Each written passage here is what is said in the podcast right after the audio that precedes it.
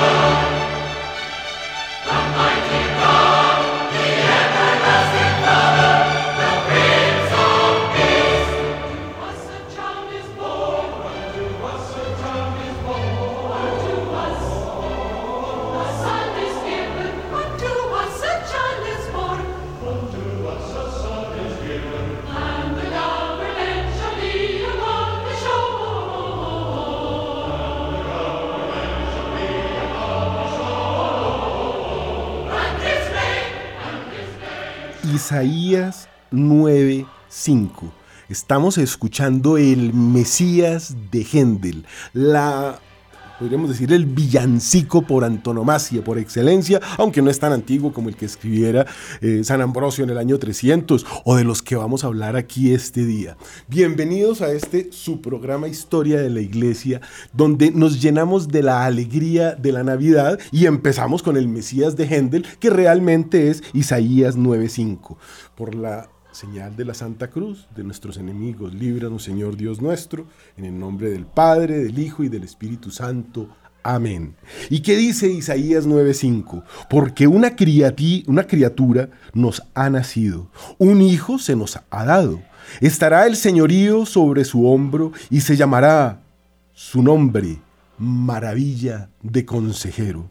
Dios fuerte, Padre sempiterno, príncipe de la paz. Eso es lo que acabamos de escuchar cantado en inglés de Almighty God. Grande es su señorío y la paz no tendrá fin sobre el trono de David y sobre su reino, para restaurarlo y consolidarlo por la equidad y la justicia desde ahora y por los siglos de los siglos. El celo de Yahvé Sebaot hará eso. Una palabra ha proferido el Señor en Jacob y ha caído en Israel. Ahorita deberíamos escucharlo nuevamente. Esto es una belleza, el Mesías de Händel. Y es que toda la historia de la salvación está en la Biblia. Jesús decía, escudriñad las escrituras. Ellas hablan de mí. Porque cuando Dios dijo, hágase la luz y creó los ángeles, también creó... Eh, a todos los seres de luz, que son estos ángeles que están en el cielo, y les revela su plan para el hombre y cómo una jovencita sería la reina universal de todo lo creado, y ellos tendrían que adorarla. Fue cuando Luzbel, que se vio a sí mismo muy grande y vio esa criatura muy pequeñita, anunció, no serviré. Y empezó este combate porque se levantó San Miguel y dijo, ¿quién como Dios? Lo demás es historia. El plan de Dios para encarnarse como criatura no solo lo reveló a los ángeles, también se lo reveló a los profetas y en la Biblia está toda la historia de esas revelaciones. La Santa Navidad no es una tradición cultural, esto es un hecho histórico, esto es algo que sucedió, la encarnación de Dios. Lo más emocionante que uno debería conocer y saber. De hecho, nosotros de Cristo sabemos más que de nosotros mismos en muchos casos. Sabemos qué día nació, a qué hora nació, cuándo fue bautizado, cuándo lo llevaron a la circuncisión en el templo, toda su vida. Es una cosa tan hermosa, es el hecho máximo en la historia de la humanidad. Toda la demás historia, pues realmente es basura al lado de lo que es este acontecimiento. Un Dios que no cabe en todo el universo, convertido en la criatura más frágil, perseguido por los reyes del mundo. Y es que además este acontecimiento tiene como testigos cuatro grandes, enormes reyes que están en la Biblia y sobre todo pues que los tenemos todos esta Navidad, donde los ángeles de la Navidad acompañan los pesebres, donde la oración está presente en las casas, porque cuando uno está preparando el pesebre, está preparando el corazón para el nacimiento de ese Dios. Estamos recordando el acontecimiento más grande de la historia que se repite, se repite permanentemente en la misa, porque Dios la creación la renueva cada instante. Esos tres, digamos, reyes que llegan atraídos por el mismo Señor, los llenan de regalos, esta estrella los guía, que es el mismo Dios.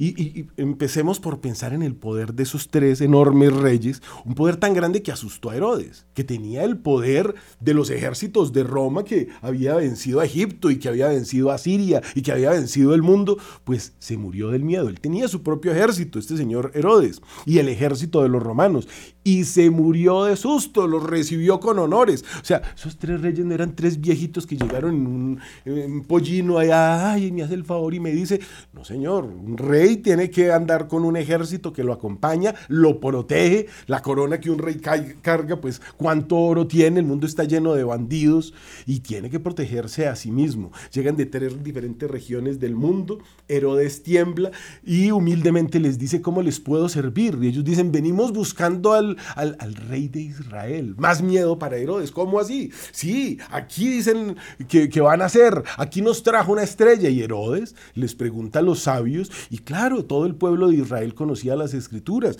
Este era un pueblo sacerdotal, como lo debíamos ser todos. Si, pretendemos ser pueblo elegido. Y conocían las escrituras. Y sabían que en Isaías 7:14 dice, Hoy pues, casa de David, ¿os parece poco cansar a los hombres que cansáis también a mi Dios? Pues bien, el Señor mismo va a daros una señal. Isaías 7:14. He aquí que una doncella está encinta y va a dar a luz un hijo y le pondrá por nombre Emanuel. Cuajada y miel comerá hasta que sepa rehusar lo malo y elegir lo bueno, porque antes que sepa el niño rehusar lo malo y elegir lo bueno, será abandonado el territorio cuyos reyes te dan miedo.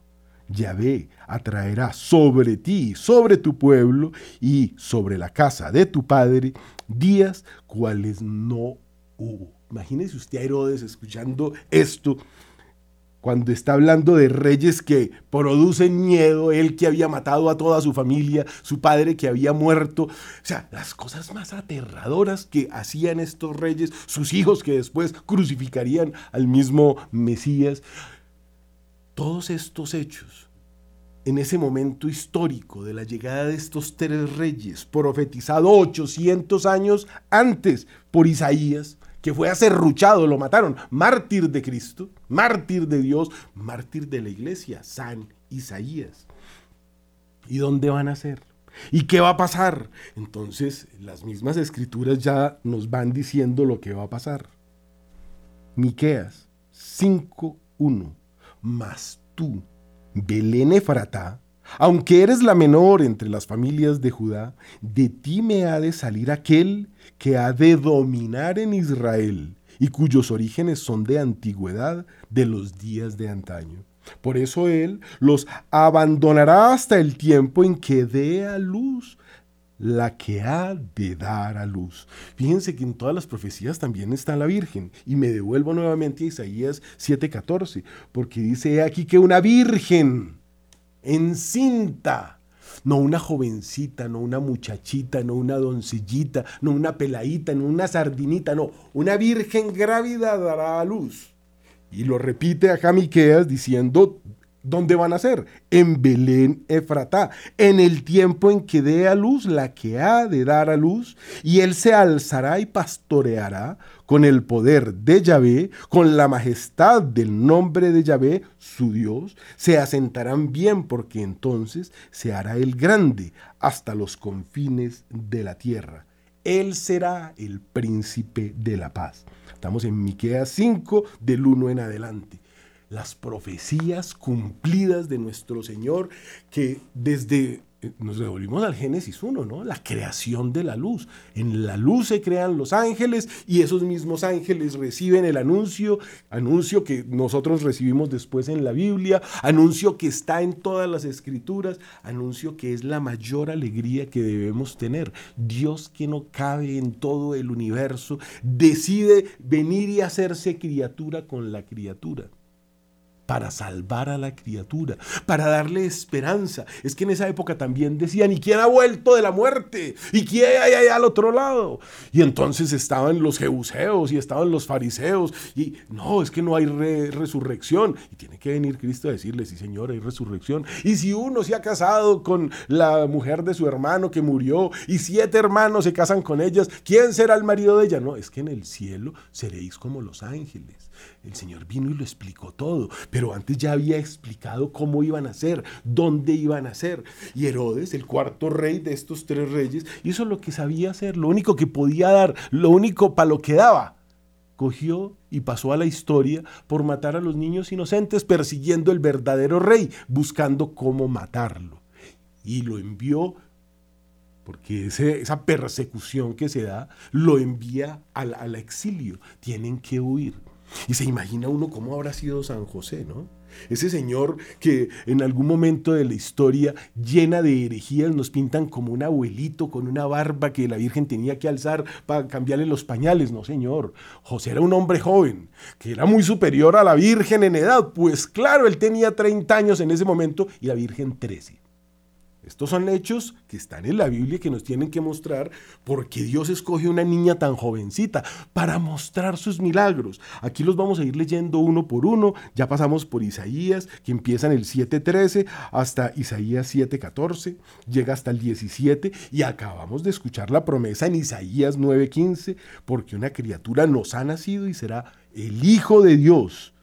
Padre eterno, Dios fuerte, maravilla de consejero, príncipe de la paz. Escuchemos otro segundito esta hermosura de Mesías de Händel para que sintamos esa fuerza con que la historia ha cantado esta maravilla.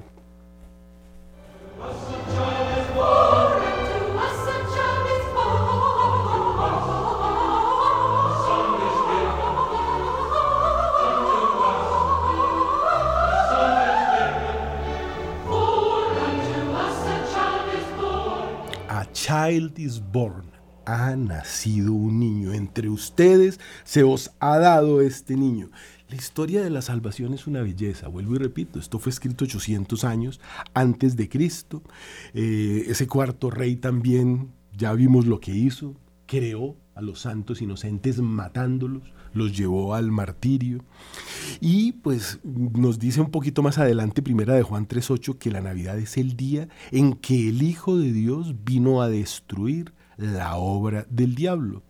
El que comete pecado es del diablo porque el diablo peca desde el principio. Desde el principio dijo no serviré, no adoraré. Y siguen destruyendo las imágenes y siguen burlándose de la Virgen que fue el tabernáculo que contuvo a ese Dios que no cabe en todo el universo, sangre de María, sangre de Jesús. Y Jesús es Dios. Por eso ella es Teotocos, madre de Dios. ¿Por qué? Porque a Dios le plugo. Eso significa porque Dios quiso. Porque es Dios, porque tiene ese poder. Quería mostrar que Él podía desde el cielo materializarse de alguna forma, abrir las... Eh, las nubes y mostrar la cara y nos moríamos de miedo.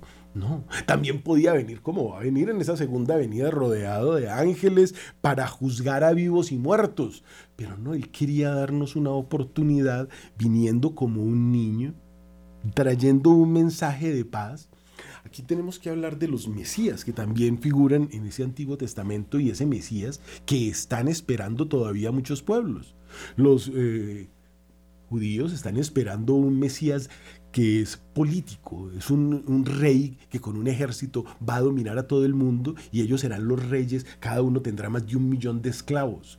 Los musulmanes están esperando al Mahdi, que es otro Mesías que va a romper la cruz y va a destruir el cristianismo y va a matar a todos los infieles.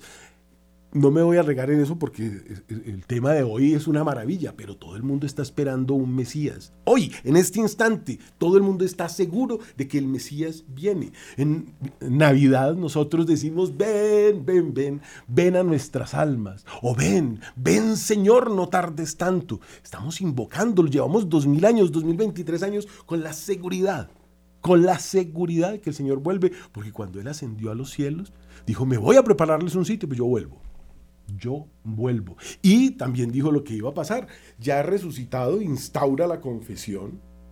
Lo que ates en la tierra queda atado en el cielo, el perdón de los pecados a los que acepten su palabra. Pero nos estamos yendo ya a ese futuro. Sigamos en el Génesis. Génesis 49, 8 dice, a ti Judá te alabarán tus hermanos, tu mano en la cerviz de tus enemigos inclínense ante ti los hijos de tu padre. Judá era uno de los doce hijos de Jacob. El cachorro de león es Judá, el león de la tribu de Judá, representación de nuestro Señor. vamos a hablar de los siete nombres de nuestro Señor. Vamos a escuchar otro villancico diferente a ese que nos habla de un niño, un niño que está por nacer y este es un villancico flamenco también muy interesante que nos habla de ese momento de ese Mesías.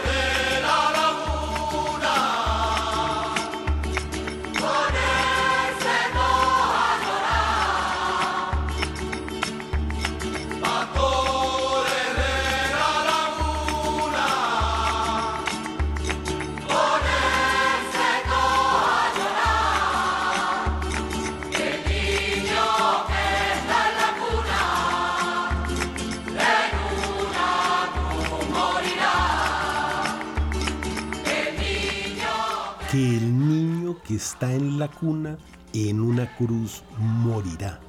Los villancicos también nos hablan de todas estas profecías, profecías ya cumplidas, pero eso tenemos que tenerlo muy presente. Ese mismo niño que nace en la cuna, ese amor tan grande que todos sentimos, que uno no sabe por qué, pero no son felices fiestas. Pero no es el día de Papá Noel, ni el día del árbol, ni el día de la marihuana, ni el día de pegarse una borrachera. Es el día de la encarnación de Dios, de la entrada de Dios al mundo, como pasa la luz a través de... Eh, un vidrio o a través de un vitral y proyecta la luz dentro de la iglesia con los colores de los vitrales o dentro de la casa con esa luminosidad sin romper el vidrio, así llegó Dios al mundo a través de una virgen y es a través de unos vírgenes como entra todos los días en la misa cuando ellos consagran ese pan según la orden que el mismo Dios ha dado. Haced esto en memoria mía. Son esos vírgenes los que traen el cuerpo de Cristo y su sangre para que se renueve este sacrificio perpetuo ese Dios que quiere estar con nosotros, que después de anunciarse a lo largo de todo el Antiguo Testamento, ve que el hombre no es capaz si no ve y no toca, como Santo Tomás, ven y mete el dedo, aquí están mis heridas, mete la mano en el costado. Eso es lo que nosotros los hombres necesitábamos y esa es la obra que el Señor hace. Se deja matar Dios, que no cabe en el universo, que lo hizo, que no podemos imaginar el tamaño que este universo tiene. Cada rato nos dicen que el joven vio algo más lejos. Dicen que todo eso es Photoshop. El Hubble desde que lo hicieron no funcionó y han hecho otros telescopios y todo eso, pues como ellos muestran la imagen que ningún ojo puede ver, pues dicen que todo eso ha sido, son artistas muy buenos que tienen. No hay una foto de este planeta tomada desde afuera. Todo es Photoshop. Pero este tampoco es el tema de hoy. Sigamos viendo este Dios tan enorme que se hace un niño para que tú y yo lo podamos adorar esta Navidad. Y veamos lo que hace el hombre. Porque ya se prendieron las luces de Navidad en el mundo, pero no está Cristo. Por ahí ve uno arbolitos, en Barcelona o en Madrid ve uno corazones rojos o ve uno eh, angelitos con algún acercamiento al hecho sobrenatural. Pero ¿dónde están los pesebres? ¿Dónde está la representación de esa Virgen que da luz a Dios? Que no cabe en todo el universo y ella se hace madre de él y está desde el mismo Génesis. Y cuando la serpiente entre la cual pongo enemistad entre tú y ella te trate de morder, tú le aplastarás la cabeza. Ahí está, hasta el Apocalipsis. Ahí en el Apocalipsis 12, una mujer vestida de sol, con la luna bajo sus pies, pisando el Islam. Y una corona de 12 estrellas. Y después nos dicen, no, es que las estrellas son terribles, porque es que eso es el satanismo. Dios hizo las estrellas, Dios hizo el arco iris, Dios nos hizo cristianos, así nos llamaron desde Antioquía y ahora otros se hacen llamar cristianos y a ti te dicen que no puedes ser cristiano, que tú eres católico, que tú no eres cristiano, Señor, no sea ignorante. Yo soy cristiano universal que es católico. Usted es un pagano que sirve a algún tipo que fundó una secta 1500 años después o quién sabe cuántos, 60, 70 mil, 100 mil sectas, las que sea, hay una iglesia. Y creemos en un solo Dios. Esto para que dejemos claro todo eso desde las otras culturas que nos lanzan y se prenden las nubes, se prenden las luces, se prende la Navidad y ¿dónde está Dios? Desplazado por un gordo que vende gaseosas, que ahí un precedente histórico, un gran obispo que es el obispo de los niños, el que más iglesias tiene consagradas en el mundo. San Nicolás, fiesta hermosa también que estamos celebrando esta Navidad. Pero ese no es Papá Noel. momentico, se robaron la imagen. Ese, eh, cuando se lo inventaron los protestantes para desprestigiarlo, iba acompañado de otros tres demonios, el Krampus y unos duendes que robaban niños y decían, ojo con los cristianos, con los católicos, porque son muy malos. Entonces tratan de asociar y después ven que eso sirve para vender bebidas a base de coca y la historia usted ya sabe dónde va, pero ese no lo estamos celebrando tampoco. Es el acontecimiento real del nacimiento de un Dios que lo anunció en la Biblia y cuando dicen que es que la Biblia es una obra humana y que eso se lo inventaron y que eso está todo manipulado y cuando todos esos herejes ya han demostrado y tienen al mundo de rodillas, porque ¿cómo hacemos? Pues aparecen las cuevas de Qumran con las Biblias originales, unas grabadas en cobre, otras escritas en papiro, palabra por palabra. Esa es la Biblia que San Jerónimo tradujo allá en la gruta de Belén precisamente y lleva esa reliquia desde la gruta de Belén a Roma, alrededor de esa reliquia de la cuna del Salvador, se construye Santa María la Mayor y en el año 2019 regalaron la reliquia y quedó vacía la iglesia porque se construyó fue para albergarlo y ahora nadie sabe dónde está la cuna o qué harán con ella. Ese es otro tema también. Continuemos entonces con este viaje emocionante por la historia del Señor, anunciado por Él desde antes de todos los siglos, como nos dice en, la, Biblia. Y sigamos viendo este mundo donde no hay virgen, no hay un San José, o se le representa como un viejito gagá. No, esa vida de Egipto fue llevada a cabo por un hombre muy fuerte para llevar una mujer con un niño pequeñito. Y tenemos historias hermosas de María Valtorta, de Ana Catalina Emmerich, de todo lo que pasó en ese viaje, con todo ese oro que le habían dado esos reyes. Porque es que no fue que le llevaran una pepita, eran reyes valía siete veces su peso en oro un gramo de mirra. Ese era el precio de la mirra. o sea, el regalo más barato que le llevaron esos reyes magos a ese Dios recién nacido eran el oro, porque la mirra y el incienso en esa época valía siete veces su peso en oro. De ese tamaño es. Y pensemos lo que hizo José de Arimatea cuando trae 100 libras de incienso para ungir el cuerpo de nuestro Señor que resucitará tres días después. Pero estamos revolviendo el pasado con el presente, pero para que tengamos en cuenta los regalos que recibió ese Dios. Porque estos reyes llegan convencidos, ellos han tenido en su corazón el movimiento del Espíritu Santo. Este es Dios y esta estrella nos trajo. Es que esto fue algo sobrenatural. Y sobrenatural es el miedo que siente Herodes. Y les da la profecía que les acabo de leer en Miqueas. ¿Dónde nacerá? En Belén Efratá. Todo anunciado. Y pues eh, vemos esta desacralización de la eh, Navidad, pero no solo eso. Estamos volviendo al paganismo. Con la intención de eclipsar el cristianismo ese paganismo en cabeza de los eh, emperadores romanos se inventaron en el año 274, 274 años después de Cristo, que es a partir de quien se cuentan los años. Piensen ustedes en ese hecho. Los años se cuentan a partir de Cristo. Eso también nos debe llamar la atención.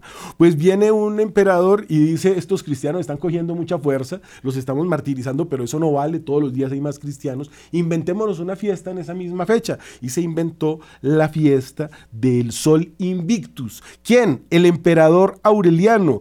Se inventa ese culto a la Pachamama. A la, a la, criatura, al sol, el sol invicto que el 24 de diciembre renace con intención de desacralizar la, Navidad. Pero hoy vienen todos los paganos más incultos que Aureliano y dicen que no, que es que eso se celebraba desde antes, entonces que los cristianos están copiando la fiesta del sol invicto, no sea ignorante. 274 años después de Cristo empieza esa fiesta pagana llevada por un emperador pagano a Roma para desacralizar la Navidad, pero no le valió. Y vamos a hablar de otros... Hay otros herejes que se atreven a comparar la adoración que tenemos a Dios con el nacimiento de Horus, porque dentro de esas sectas entonces tienen que desacralizar no solo a Cristo, sino también a la Virgen. Entonces dicen que no, que es que los egipcios tenían el nacimiento eh, de un virgen o de una virgen o de una cosa muy rara y que los cristianos copiaron eso. Horus es un demonio con cabeza de halcón. Y esos paganos que dicen eso en todos esos garajes de las sectas, pues eh, están bien equivocados. Y vamos a contar un poquito la historia, ¿no? Comparan a Jesús con un Dios o un ángel caído que está presente cuando Cristo entra, según nos cuentan estas mismas profetisas, Ana Catalina Emmerich o videntes, a derrumbar el ídolo. En esa huida a Egipto el niño no se va a pasear y no se va del todo a huir, porque Él es Dios y los ángeles lo acompañan. Y no se cae la hoja de un árbol sin que él lo permita. Fue a derrumbar ese ídolo egipcio.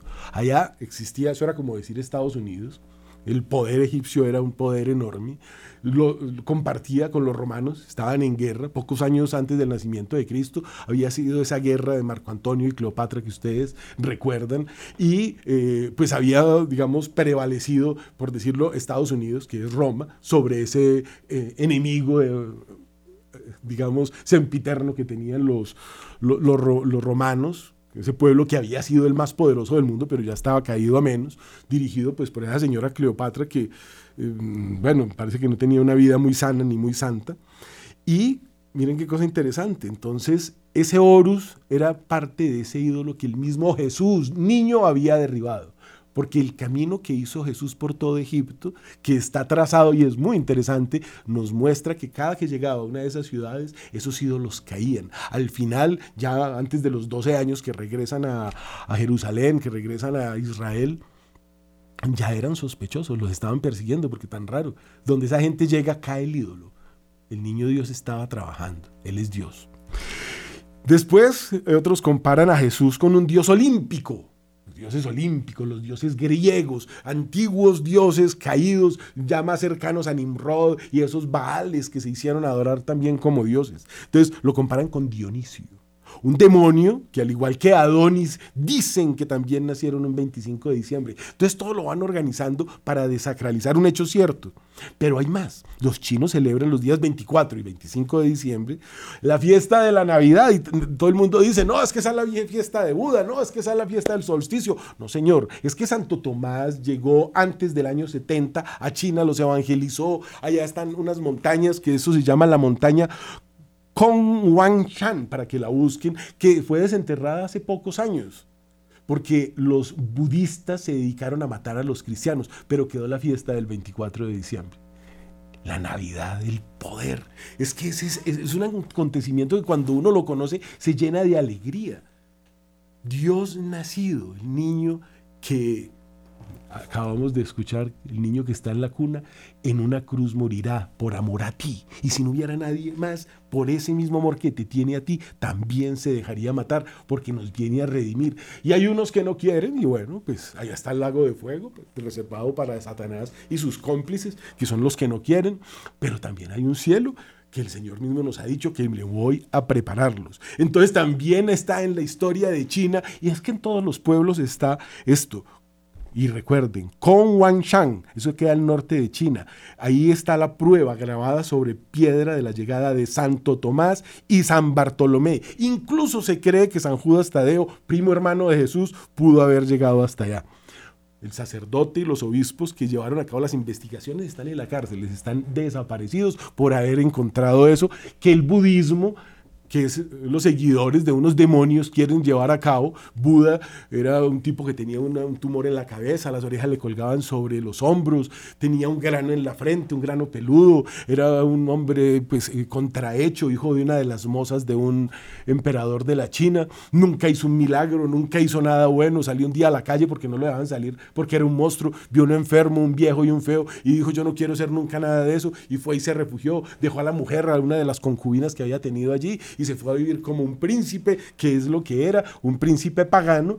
Nunca hizo un milagro, se murió, lo cremaron, se salvó un diente que idolatran. Eso sí es idolatría. Idolatrar la parte de un tipo que está en Sri Lanka, les hacen eh, eh, estatuas de 7 toneladas en oro macizo y nadie dicen que las derritan para que repartan a los pobres. Y eso sí que son pueblos pobres, porque allá tienen el karma y tienen las... Eh, los descastados y cómo tratan a su gente. Miren la diferencia con el cristianismo, que es lo que tratamos de ver en este programa que va a quedar inconcluso porque son seis mil años de historia, ¿no? El tiempo que tiene el mundo, el tiempo que tiene esta creación, lo que estamos eh, describiendo acá del nacimiento del Salvador. Y lleguemos a América, porque entonces nos dirán, bueno, y entonces, eh, ¿en América qué?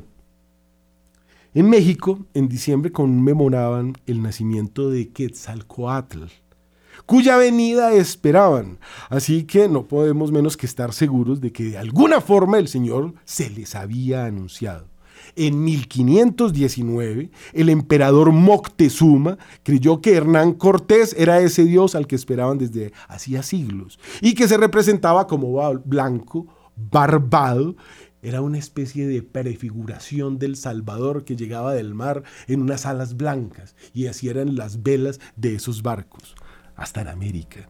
Pero podemos seguir dándole la vuelta a Mitra, por ejemplo, que fue llevado a Roma en el año 62 por los legionarios que habían invadido Persia y al cual festejaban disque un 24 de diciembre.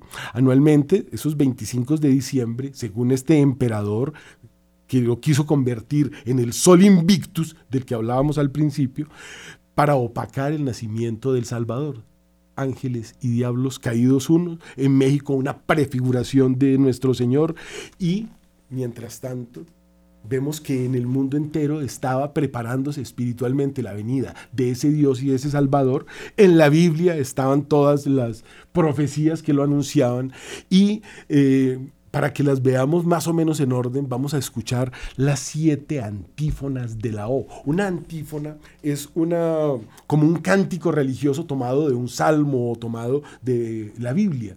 Y en la Navidad a lo largo de la historia hasta que llegó Napoleón y destruyó el cristianismo en el mundo y llegamos al paganismo y la revolución francesa entonces ahora hace que adoren a cantantes. La ópera de París es como decir eh, la catedral de Notre Dame. Iba más gente a la ópera que a Notre Dame. Además Notre Dame le metieron candela como recordarán hace algunos años. Y allá pues se adora a Verdi y se adora a todos los cantantes y se adora las cosas del mundo para no adorar al verdadero Dios. Esto es un tema que es muy interesante que tenemos que ver. Y entonces ahora entró a uno de los centros comerciales y en París, por ejemplo, en Prantam o en Galerías Lafayette, entonces llenan eso de vitrales, los que quemaron en, en Notre Dame, entonces llenan eso de vitrales y ponen un árbol de Navidad y lo llenan de diablos, de unos duendes rojos y lo coronan con drag queen o con unas cosas pero aterradoras. ¿Y dónde está Dios y dónde está el Mesías? ¿Y por qué esta gente tiene alegría en vez de estar celebrando el nacimiento de Dios?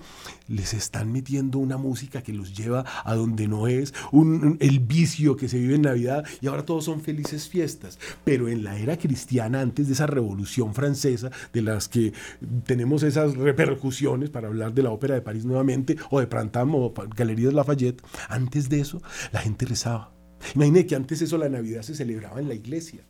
Sí, increíble, la misa de gallo. Es que esa es la Navidad, es que no es comprar regalos, es el regalo que Dios nos dio y que tenemos que pasarle a, pues, Primero a, nuestro prójimo, que es el más próximo. Y si no lo estás evangelizando, infierno. Porque es que el Señor, primer mandamiento, amar a Dios sobre todas las cosas. Y si tú lo amas, pues le sirves. Y si le sirves, pues lo multiplicas y le enseñas a tu familia quién es ese Dios. Eso es la Navidad. Entonces celebrábamos la Navidad con la música de Tomás Luis de Victoria, el más grande compositor de villancicos de la historia. Te apuesto que no has escuchado ni uno. Claro, porque es que ahorita quieren es que tú estés escuchando eh, Sur le ciel de París, o que estés escuchando vallenatos, o perreo, o cualquier porquería, menos lo que conviene. Ese acontecimiento, como ese primer villancico del que les hablaba de San Ambrosio el otro día, todo lo que celebra la hermosura de la Navidad. ¿Y por qué lo compuso entonces tan tarde San Ambrosio? Porque antes de eso todos los cristianos los mataban. A partir del 313, entonces ya se puede, y San Ambrosio nace el año 313.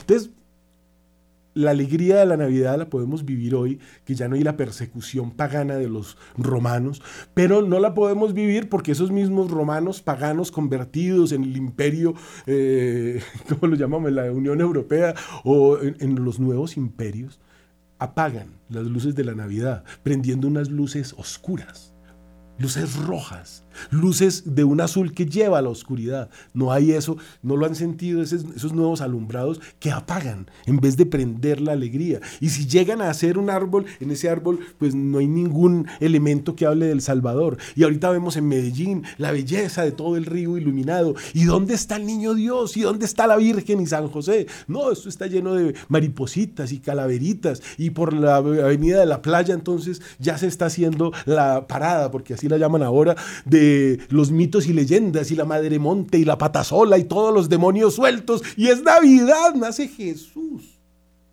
Y eso mismo en todo el mundo, vayan ustedes a ver lo que es el Thanksgiving.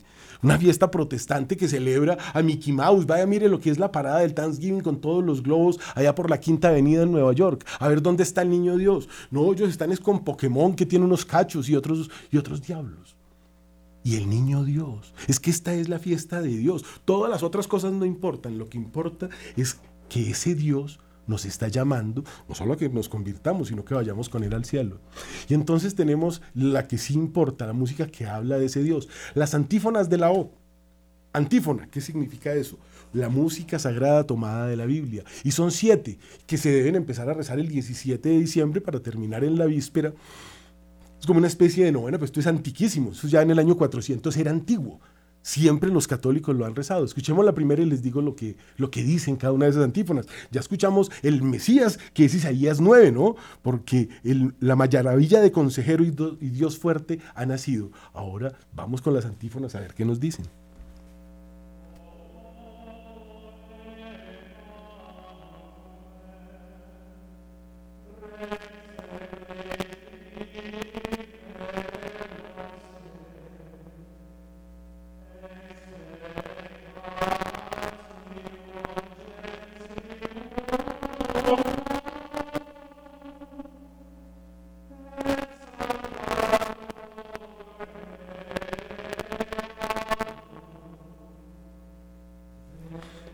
Entonces, esta que es una de las siete antífonas que se llama O sapiencia, todas empiezan por O, por eso se llaman las antífonas de la O.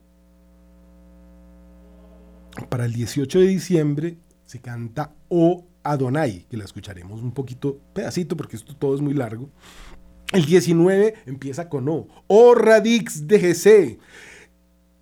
El 20, O raíz clavis de David. El 21, Orientes. El 22, O rex gentium. Y el 23, O Emanuel. Son los siete nombres de Dios. Las siete antífonas hablan de los siete nombres de Dios. Entonces, sapiencia suma del Dios soberano que cantamos en nuestra novena. Ese es uno de los nombres de Dios. O Adonai potente, segundo nombre de Dios. O raíz sagrada de Jesé, tercer nombre de Dios. Oh raíz de David, oh orientes, oh lumbre de oriente. Miren la poder, el poder que tiene nuestra novena, de todas estas cosas nosotros cantamos, pero no sabíamos que son las siete antífonas mayores llevadas por un obispo a la novena que se reza en Colombia, Ecuador, en algunas partes de Venezuela y ahora en todo el mundo con esta inmigración que hay. Dicen que los últimos dos años han salido ya más de dos millones de colombianos Está sucediendo en Colombia lo que pasó en Venezuela, lo que pasó en Argentina, lo que pasó en Cuba hace 70 años o en Rusia hace los mismos o más. Lo que pasó en China, tuvieron que ir a fundar otro, otro país que hoy se llama Taiwán, que era la isla hermosa, formosa, que ahora la quieren, sí, donde llegan esas tendencias ateas, entonces el cristiano tiene que salir. Dos millones han salido, por eso vemos un poco solo comparado con lo que siempre es. Entonces estas siete antífonas nos hablan de los nombres de Jesús y esta primera que nos llama O sapiencia dice, O sabiduría que brotaste de los labios del Altísimo, abarcando del uno al otro confín de la tierra y ordenándolo todo con firmeza y suavidad, ven y muéstranos el camino de la salvación. Y uno dice, qué tipo tan inspirado, ¿no? Sí, es que eso lo escribió Dios, eso es Isaías 11 del 2 al 3. Reposará sobre él el espíritu de Yahvé, espíritu de sabiduría e inteligencia, espíritu de consejo y fortaleza, espíritu de ciencia y temor de Dios, y le inspirará en el temor de Yahvé. Isaías 11 del 2 al 3. Todo esto es basado en la Biblia. Toda la Biblia habla de Cristo. Toda la Biblia, más adelante, Isaías 53, nos hablará del siervo sufriente, el niño que está en la cuna, en una cruz morirá. También estaba profetizado. Todo está profetizado. Y está profetizado que tú te salves. Si cumplen los diez mandamientos, Dios te tiene un lugar en el cielo. Si no, también allá en el lago de fuego. Es lo único que tú puedes cambiar de la historia. De la historia de la salvación. Lo que vas a hacer contigo. Te salvas si haces un esfuerzo. El que quiere ganarse un premio tiene que esforzarse. Si usted no quiere ser santo, usted no va a ir al cielo. Si usted no ambiciona y todas las noches piensa, Señor, ¿cómo he de alcanzarte? ¿Qué he de hacer para conseguirte? Ahí están los sacramentos, ahí está todo lo que Dios hizo. Él te da las fórmulas, vas a ir al cielo. Si no, te condenas. Esa es, tu voluntad. Se llama libre albedrío y es lo único que tú puedes cambiar en la historia. Puedes hacer todas las maldades que quieras, tratar de llevarte a otros al infierno, pero respondes solo por tu alma. Las almas de los que hayas, porque no puedes obligar a otro a pecar, ni el demonio siquiera. Usted puede llevarlo, proponerle, pagarle, una cantidad de cosas, pero el otro peca por su voluntad. O se hace mártir, se hace santo, Santa Inés. Santa Águeda. Los niños santos por millones en el martirologio. Esos niños no consintieron con los degenerados que les hicieron malas propuestas. Prefirieron la muerte y son santos. Y estamos hablando de ellos aquí hoy. Y en el cielo ocupan uno de los lugares más altos en el martirologio romano y al lado de Dios. Porque fueron testigos de Dios. Entonces, es que Dios es muy buena persona y cuando te mueras y estés en el juicio y, la Virgen esté abogando por ti y venga Santa Inés y dice, pero a mí me martirizaron por la virtud. La misma Virgen y el mismo Dios dirán, misericordia es justicia. Misericordia es justicia. Por la misericordia, con esa santa que muere de esa forma martirizada, la justicia contigo, pues ahí está. Entonces eso de que nos dicen ahora de que haga lo que quiera, que Dios lo perdona todo, póngase a pensar. Pero sigamos con las antífonas, nada de cosas tristes. Ahora todo es alegría, porque todos los que oyen Radio María también quieren ir al cielo. Todos queremos ser santos, porque si no somos santos, sed santos como el Padre que está en el cielo es santo. Eso es palabra de Dios. Sed, no si le provoca. Diez mandamientos, sed santos y para el cielo. Vámonos con la segunda antífona porque el tiempo no nos va a dar para las siete. Hay tanto tema, yo les había dicho que esto va a quedar inconcluso porque es que las profecías es que son demasiadas. Voy a hacer algo aquí rapidito con ellas. Números 24, 16. Oráculo del que escucha los dichos de Dios, del que conoce la ciencia del Altísimo, del que ve lo que hace ver Shaddai, del que obtiene la respuesta y se le abren los ojos. Lo veo, aunque no para ahora, lo diviso, pero no de cerca. De Jacob avanza la raíz. Será Edom tierra conquistada, tierra conquistada en Israel despliega su poder. Saldrá una vara del tronco de Isaí, un vástago retoñará de sus raíces y reposará sobre él el Espíritu de Dios qué cantidad de profecías. Y los salmos, Él hará justicia a los humildes del pueblo, salvará a los hijos de los pobres y aplastará al opresor, los hijos de los pobres. Ahorita leemos más salmos. Vámonos con el segundo. hermosísimo eh, antífona de la O, O Adonai.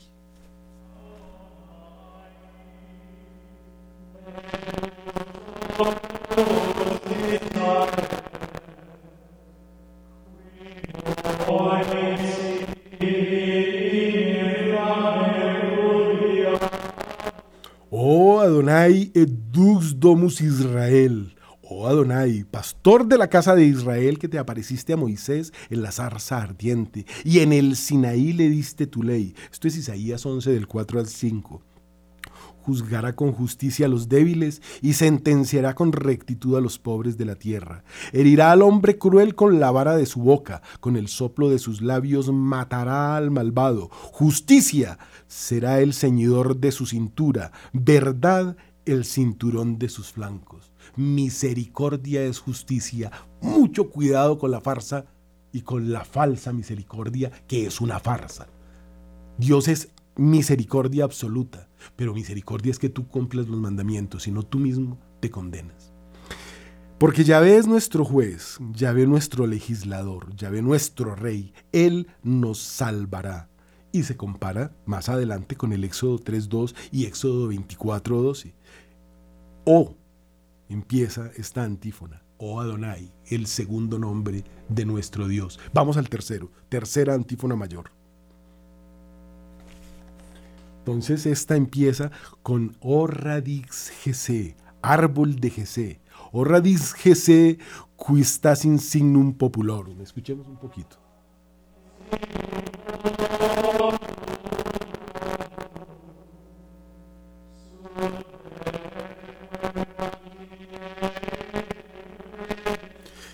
Oh renuevo del tronco de Jesé, que te alzas como un signo para los pueblos, ante quien los reyes enmudecen y cuyo auxilio imploran las naciones. Isaías. Vuelve Isaías. Isaías 11 nos habla de todo esto. Y Jesé era el padre del rey David. Y recordemos que en nuestra novena se habla de, oh raíz sagrada de Jesé que en lo alto. Una profecía de, del rey David nacerá el Mesías. Y esa raíz sagrada se da. Lo encontramos en Isaías 45, 14, en Miqueas 5.1 y en la epístola a los romanos todo estaba profetizado. Escudriñad las escrituras, ellas hablan de mí. No hay otro acontecimiento sobre la faz de este planeta ni en este universo. El único lugar donde hay vida como la conocemos es acá. El resto es creador de lo visible y lo invisible. Eso repetimos en el credo, porque así es. Los ángeles no podemos verlos, ellos son los extraterrestres. Ojo con las mentiras que están propiciando ahora para llevarte a darte eh, historia de no sé qué cosas de los extraterrestres que implantaron no sé qué cosa. Todo eso es el paganismo vendido de la forma que tú pierdas tu alma. Oh clavis David, la otra antífona. Estamos hablando ya en esta antífona que se llama Oh clavis David de Samuel, el ungido de David. O clavis David es centrum domus Israel, o llave de David. Escuchemos un poquito.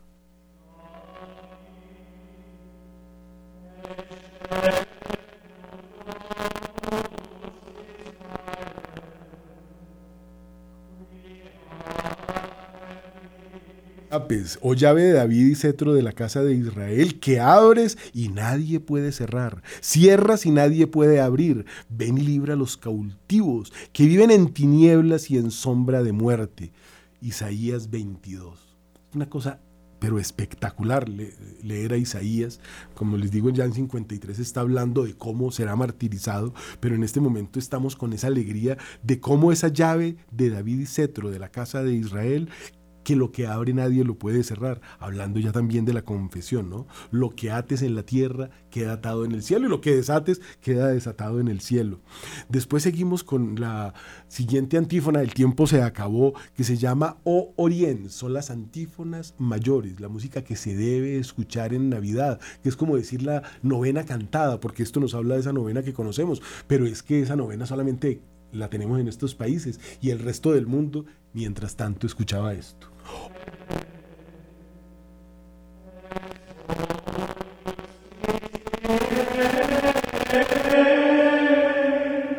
Sol que naces de lo alto, resplandor de la luz eterna, sol de justicia, ven ahora a iluminar a los que viven en tinieblas y en sombra de muerte. Isaías 60 del 1 al 2, Isaías 9 del 1 al 2, Malaquías 3:20, el pueblo que andaba a oscuras vio una luz grande, los que vivían en tierra de sombras, una luz brilló sobre ellos.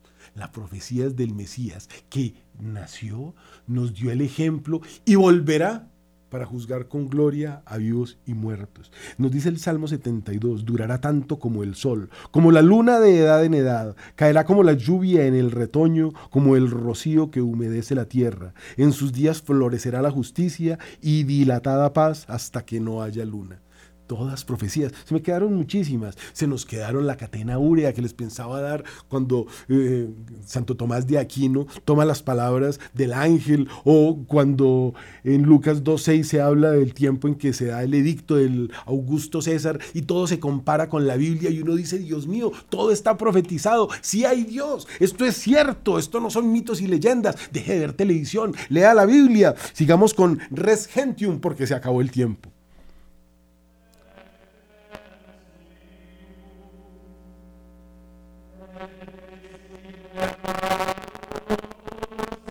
Oh Rey de las naciones y deseado de los, de los pueblos, piedra angular de la iglesia que haces de dos pueblos uno solo ven y salva al hombre, porque una, una criatura nos ha nacido, un hijo se nos ha dado, estará el señorío sobre su hombro y se llamará su nombre maravilla de consejero. De aquí sale también el Mesías de Händel, Isaías 9:5.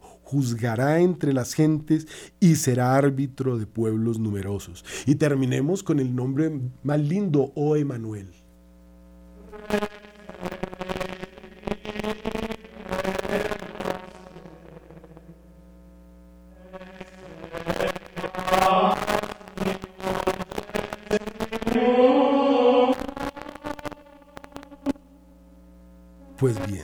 El Señor mismo va a daros una señal. He aquí que una doncella encinta, una virgen grávida, va a dar a luz un hombre y se le pondrá por nombre Emanuel. Isaías 7:14. Emanuel significa Dios con nosotros. Emanuel, hijo de una virgen grávida, una virgen encinta. Un milagro absoluto eso es la Navidad, el milagro de la encarnación de Dios, la segunda persona de la Santísima Trinidad con nosotros, presente aquí esta Navidad, que no lo vaya a recibir esta Navidad sin confesarse, esté en gracia de Dios. Viene el Mesías, ven, ven Señor, no tardes, no sabemos el día ni la hora, pero eso es lo que cantamos y eso es lo que estamos pidiendo. La segunda venida de nuestro Señor Jesucristo que está a portas. Cuando vean que el mundo cae en apostasía, alegraos porque vuestra redención está cerca, dice el Señor. Primero se tiene que dar la apostasía, ya la vemos en todas partes, ni siquiera se habla de Dios, ahora son felices fiestas. Entonces, preparémonos, hagamos la el nacimiento, el pesebre, se me quedó faltando contarle lo del Simbangabien, que es el mismo pesebre que lo hacen en Filipinas, las posadas en México. ¡Feliz Navidad!